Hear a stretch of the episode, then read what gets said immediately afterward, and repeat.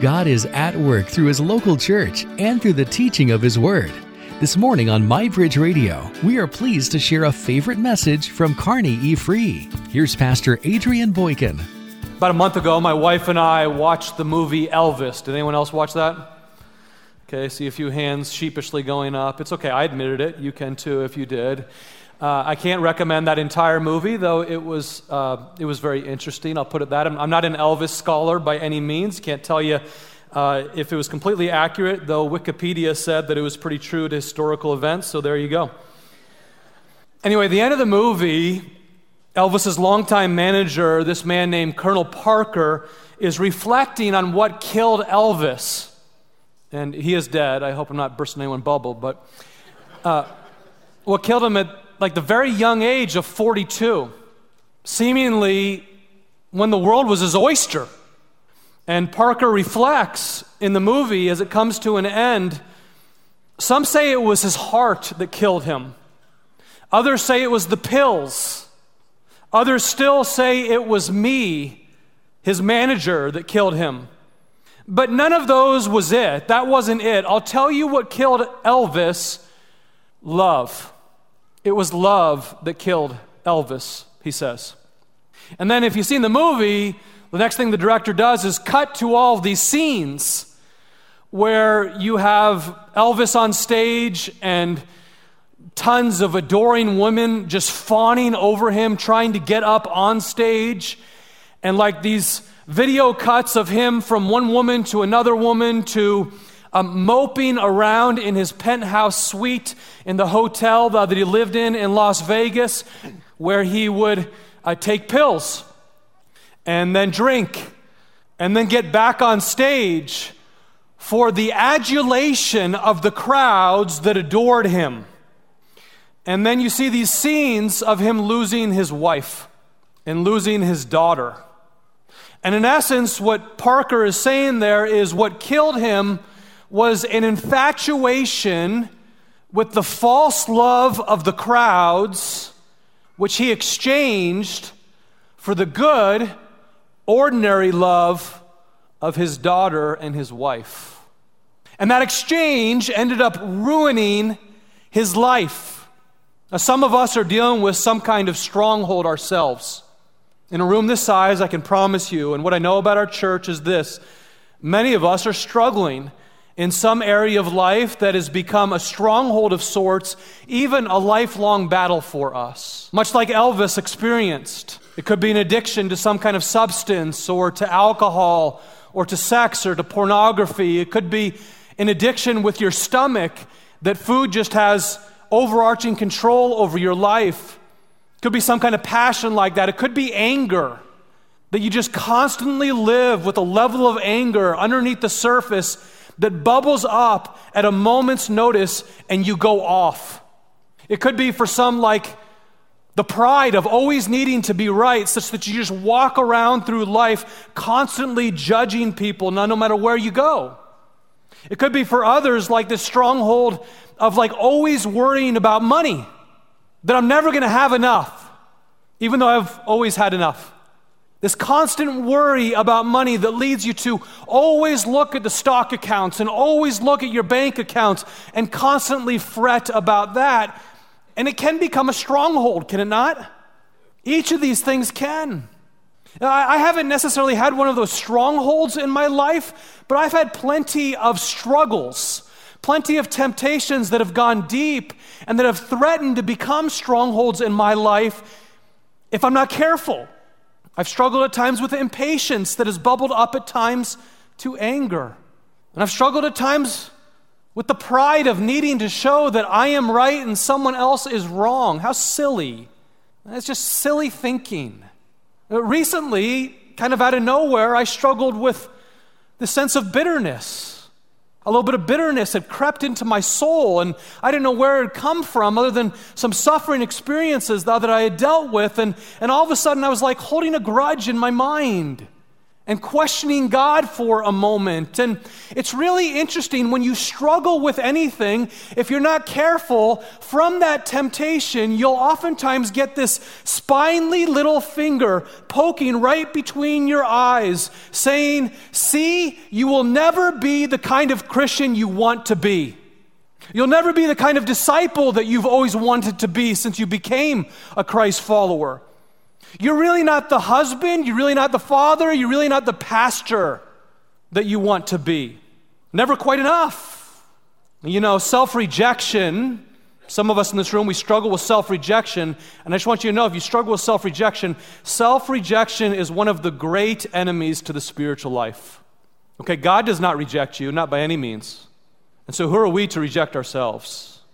Self rejection is one of the great enemies to growth in the spiritual life. Those thoughts that I've wrestled with can be so very dangerous because those thoughts can birth a struggle, which then can mature into a stronghold, which then can become a lifelong battle if we're not careful. So, what I want to do here this morning is just give you four words that are critical for us in any battle that we face, any temptation that we might be facing, that we could interrupt the struggle when it's a struggle in order to prevent it from becoming a stronghold. I don't know if you're a note taker, but if you are a note taker, I encourage you to take notes. If you're not a note taker, I encourage you to take notes. Because this is an important message. This relates to all of us because all of us struggle in different ways, not the same ways, but every single one of us is the same in that we have some area of spiritual or ethical struggle. The first word is this. I just want to encourage you as it relates to the enemy that we face, the enemies that we face, you must start by being alert. Be alert to the battles that are in front of us. Be alert to the enemies that we have. In fact, there's not just one enemy, there are three enemies that we all face. Okay, the first one is our own selves, right? It's the man or woman that's in the mirror, it's our own flesh. Such that we do what we do not want to do, as Paul says in Romans 7, and the very thing that we want to do, for some reason we have very difficult time doing that. This is the battle, though, that we all face. It's interesting to me well, when I meet people who say they do not believe in the Christian view of the human condition, though, that says we're all kind of bent in upon ourselves, we all have this selfishness, though, that mostly looks within ourselves. Like all you need to do is watch two toddlers in one room with one toy, and you'll quickly see the human condition. Okay? The human condition has not changed. We are bent in on ourselves, and we struggle with that. That's our first enemy. Our second enemy is the world around us. And all of the information that comes to us, all of the screens, all of the images, all of the temptations from the world that is quite a bit more than perhaps our ancestors faced because of the way we are constantly bombarded by images today. That's our second battlefront.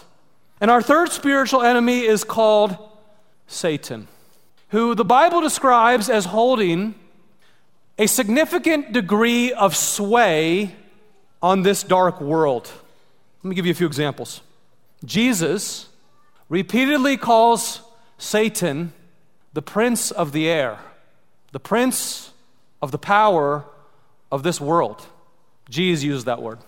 The Apostle John, the closest friend of Jesus, said, We are children of God, but the whole world is under the control of the evil one. Do you think of the enemy to our souls that way? That he holds a level of control over the entirety of the world and the dark systems that are around us? 1 John 5 19, the whole world is under the control of the evil one. The Apostle Paul goes on and he says this in Ephesians 6, which we'll look at in a few moments. He says, he says, Our struggle is not against flesh and blood, but against the rulers, against the authorities, against the powers of this dark world, and against the spiritual forces of evil in the heavenly realms. Which means your battle, if you have a battle that you're facing right now, perhaps relationally, please believe this by faith, that relational battle is mostly not against another person. Do not think of other people as the main place of your battle. Once you think of yourself as battling against other people or starting to think of other people as those that you would hate, well, guess what? It will be almost impossible for you to reach them with the hope of Christ.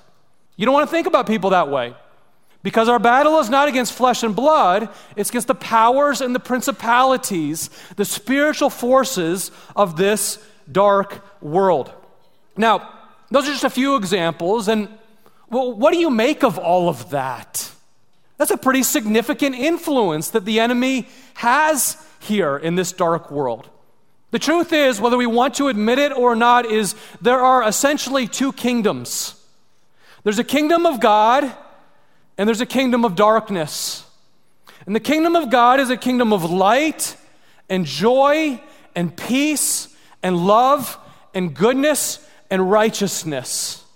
And the kingdom of darkness, the kingdom of the enemy, which influences the different world systems in this world, is a kingdom of violence and hatred and lust and greed and pride. We live in a world, in a war zone where struggles turn into addictions in individual lives all the time. Right? I, I mean, let, let, let's, just, let's just be honest about it. Just look at the wreckage of human life. We see it around us all the time. And so, as a result of all of that, the Apostle Peter puts it succinctly. He says, Be on guard. Please, my friends, be alert. Be on, you, be on guard because your enemy, the devil, prowls around like a roaring lion looking for someone to devour. Stand firm against him and be strong in your faith. Be on guard, stay alert. Now, here's the deal. Generally, we will be tempted in our lives in at least one of three different main ways. I think of three different large categories of temptation. Whether it comes from Satan, from our own flesh, or from the world, there's three different large categories of temptation, and they go like this pride, lust, or greed. Okay, another way you could put it, this would be pride, passion, or possessions. Okay? Whether it be passion for alcohol or for food or for the lust of the eyes related to pornography, that's all under that rubric of passion. Pride, judgmental spirit, oftentimes anger, all under that rubric of pride. And then possessions, greed, covetousness. I can't see that someone else has something nice that I really want without this gotta have it gene going into play. Okay? Pride, passion, possessions, or as one pastor has put it, girls' glory or gold. Or guys' glory or gold. You get the picture here. And from those large three branches, there are all kinds of ugly shoots that grow in many different directions. And so to be alert about those branches and our spiritual enemy is to regularly ask ourselves this question Where am I tempted? Where am I likely to struggle? And I'm telling you, all of us is likely to struggle in at least one of those three broad areas. And so to be alert is to say, you know, I'm tempted by greed. And so because I'm tempted by greed, I'm going to be really, really careful what I look at online. I'm going to be really, really careful not to compare what I have to what someone else has. And when I see that coming in, I'm going to admit that to God. I'm going to ask for His help that I'd be content with what I have. Now, I would choose contentment to live beneath, beneath my, my means. Like, really, right now is a really good time for Americans to get back in the habit of living beneath our means. It's a really good time to do that. To start living beneath our means, though, that we would say, I don't need everything that I want, and in fact, I'll purchase some things that are less than what I could purchase. This would be a really, really good time to do that. Okay? Comparison, please remember, comparison eight days a week is a thief of joy. And so we don't compare, we don't get into that greed game. You set up guardrails around that. Likewise, maybe it's the lust of the flesh. Like, what do you do to put up fortresses in your life to guard your eyes, to guard your heart? What fortresses do you regularly put up? Or pride. Do you commit yourself to never saying a judgmental word about anyone? That, like, that is how you fight pride. Do you commit yourself to never boasting? Like, never going online and boasting about my pretty little life. Oh my, I better be quiet here. Okay, like I think all of social media would probably shut down if we eliminated pride. May it be, Lord Jesus. May it be. okay. Okay, so like you put around these fortresses, you just determine what are, what are my areas of weakness. And nobody's throwing stones, we all have these. You have to determine what are my areas of weaknesses, and then you have to put up guard against them. And then another thing that you do to stay alert and put up guard is you bring a couple guys into the battle. I see a couple men in this room right now who are with me in the battle. And they know where I struggle. And I go to them and I ask them for prayer. And they come to me and they ask me for prayer. And we aren't ashamed to admit we need each other's help. That's putting up fortresses around your life. And most importantly, every single day you say, Lord, I need you. Oh, I need you. Holy Spirit, come into my life and give me strength because I do not have it on my own. This, my friends, is to put up reinforcements. We build a friendship with Jesus. We build into our relationship by the power of the Holy Spirit.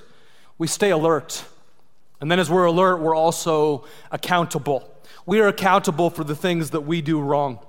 I feel a little bit tentative. Well, whenever we talk about the spiritual enemy to our souls, the reality of spiritual warfare, on the one hand, I don't really want to believe in Satan. Anyone else? Anyone else? I really don't want to. Like, I just want to think of him as a footnote. And, uh, like, I want, want to think of him as this ghoulish character that comes out each October that really just needs to go back in his box and shut up. That's the way I want to think of, of, of, of Satan. But, like, that is not what the Bible says. It's not that. And other people, unfortunately, when they think of Satan, they think of this vast power that's actually giving more power to Satan than he actually has. I do appreciate youth today are probably a little bit more open minded to the reality of spiritual darkness than some people in my generation. They understand that there's such vast wickedness in this world that does sometimes seem demonic. But some youth I've noticed get captivated by horror films and by images of the demonic. And as they're captivated by it, they sometimes begin to take on a false theology that says, like, demons can come into my life against my will and hijack my soul. Or a false theology that Satan can make me do things against my will. Or a false theology that the Antichrist or Satan can implant the mark of the beast into my body against my will. All of which are totally false. Satan cannot hijack you, my friends, against your will. He doesn't have that much power. Satan and demons cannot control you against your will. The Bible flatly rejects such thinking. Again, please hear the apostle John on this as he's writing about spiritual powers in 1 John chapter 4. He says, "You dear children are from God and you have overcome them. You have overcome the spiritual powers. Why? Because greater is the one who dwells in you than the one who dwells in the world. If you've embraced Christ Jesus as your Lord, then the Holy Spirit now dwells in you, and his power is far greater than the one in the world. And so no one else outside can trick you against your will, and therefore you are accountable for what you do. God has given you free will, and the enemy cannot take that away from you. By show of hands, have you ever heard someone say, Oh, the devil made me do it? Come on, raise your hand if you heard that. Oh, the devil made me do it. No, he didn't. No, he didn't. You, you, you just tell that person, no, he didn't. No, he didn't. Be accountable for your own actions. Understand that the spiritual battle is real, but greater is the one who lives in you. Greater is the one who lives in you than the power of the one who lives in the world. Now, if you disbelieve in the existence of a spiritual enemy, then you cannot be alert to his truth twisting schemes, right? But if you're infatuated with dark spiritual powers, then again, you will overestimate Satan's power. Instead, we recognize the enemy is real, but the Holy Spirit in us is greater. We stay alert, we are accountable, and then third, in the battle that we all face, we admit. We admit when we lose a battle. It's a very good and wise thing for us to quickly admit when we lose one of our spiritual battles. You know, one of the paradoxes of the Christian life is this repentance is power. That's kind of crazy thinking to this world. And in fact, I know it's crazy thinking to some of you. repentance is power. It really is. Because when we repent, we turn away from our own dominion and toward, and toward God's dominion. When we repent, we turn away from the way we were going and then we turn back home, back home into God's reign over our lives. 1 John 1, verse 8 says, If we claim to be without sin, then we deceive ourselves and the truth is not in us. So, like, if the truth is not in you, then that's a position of weakness. If you claim to be without sin, the truth is not in you, and that's a position of weakness. But if you confess your sin, then the truth is in you, and that becomes a position of power. And not only so, God is faithful and He is just to forgive you of your sin at the moment that you confess it, to cleanse you, to purify you from all unrighteousness. That strength, that's a position of power. Now, Please understand, to admit one's sin is not to say, oh, I'm sorry, sorry, sorry, sorry, sorry, sorry, sorry, all the time. Woe is me, I should just go eat worms and sit in a corner all by myself. It's not that. It's to agree with God what He's already said about some misstep in our own lives. And then to say, I was going this way, and this way is really not healthy for me. I'm coming back home to you, God. I'm coming your way. I'm coming back home to you. That's, that's really all repentance is. You think about it, like when you do that in your marriage, your marriage gets stronger. To quickly apologize gives your marriage an opportunity to quickly forgive and to get stronger together. But if you don't apologize, though, then what happens? Pride and anger and resentment and bitterness builds up. And sometimes record keeping too, or in your sibling relationships. You quickly apologize, you can deal with it. You forgive and you move on. You learn from each other. Same thing in our friendships, same thing in our life groups. Why would it be any different in our relationship with God? We quickly apologize when we miss the mark, and God, who is so faithful and loving, who cares about us so deeply, He restores us and strengthens us well once again. This is a position of power. The repentance is not something that you just do once, well, when you come to faith in Jesus Christ. No, this is a regular rhythm of life because all of us miss the mark on a regular basis, me too. And so, on a regular basis, we have to turn back toward what God wants to us, well, with the commandments that He's given us that are the very best thing for our souls. And, friends, this is part of the way that God uses a gift to humble us and to keep us back on course. And, very significantly, for our purposes today, repentance is part of God's gift to take a struggle and prevent it from becoming a stronghold. I'll give you an example in my own life. I shared it already. Five, six, seven months ago, I don't know why, out of nowhere, I do know why, but like it was kind of a new thing, I started struggling with bitterness. It wasn't something that I'd struggled with before in my life, but it's like there's new temptations and new seasons of life. And there were several suffering experiences that I've gone through, just like we all do, over the last 18 months. And as I was processing thought through all of that, I just started to kind of get upset with God and upset with a couple people and not really wanting to forgive a couple people. And I wrote down in my prayer journal on June 23rd In my suffering right now, God, I ask that you would guard me from bitterness. As I often feel lonely and unstable these days, would you please guard me from anger and bitterness and doubt? Would you please meet me in my emotions? Please settle my feet once again. Please grant me your hope in this valley. Make me lie down in green pastures. Amen. It wasn't very eloquent, it wasn't very churchy. Maybe not befitting of your pastor, sorry. Not sorry. Just honest to God. Just honest to God. And God met me there. And I can tell you that that struggle is much less today than it was five months ago. Okay? And I have to still fight against it, but it's much, much less today than it was five months ago because I began to really pray about it. And I began to really admit it to God, my need. We have this choice whenever we see it in ourselves. It would be lust or greed or envy or anger or pride, whatever it is. Whenever we see it in ourselves, we have this choice. You can have an angry outburst toward your husband or your wife, and they tell you that it hurt, and you can humble yourself and say, I'm sorry. Or you can dig your heels in, and you can say, I have a right to be angry. Or you can say what our world says all the time if you're not angry, you're just not paying attention.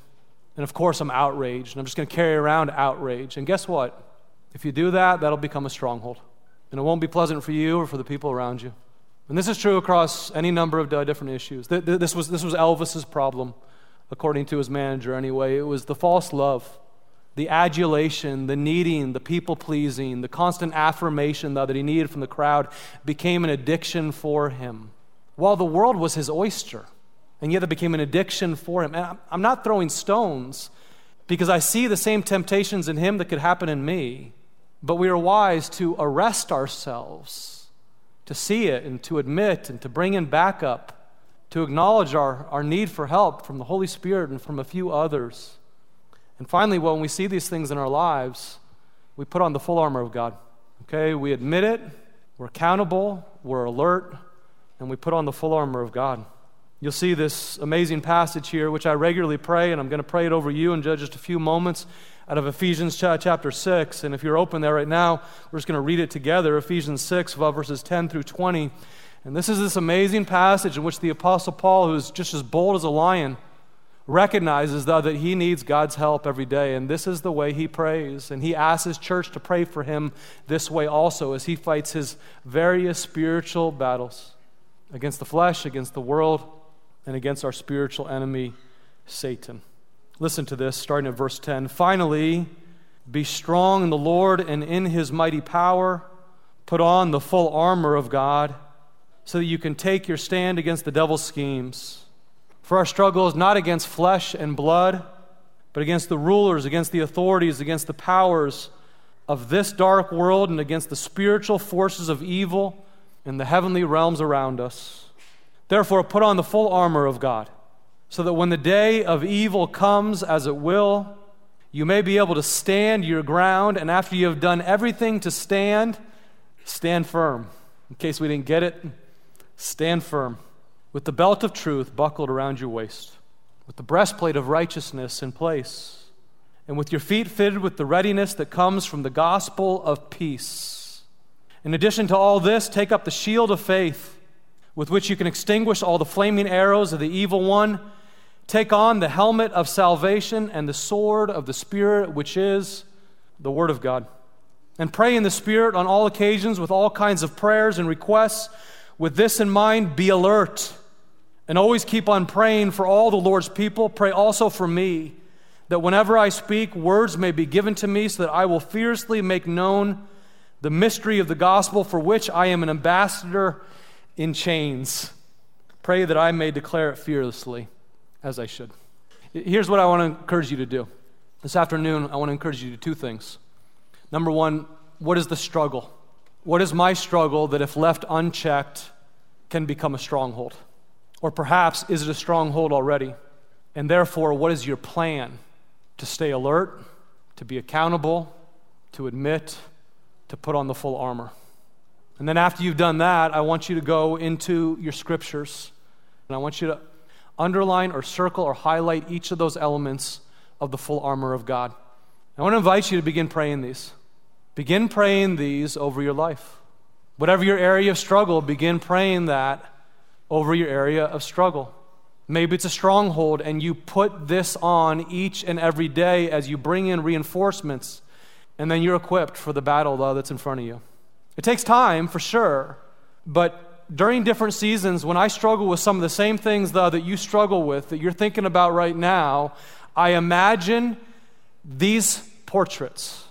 And after meditating on them, I begin to pray them over my entire frame.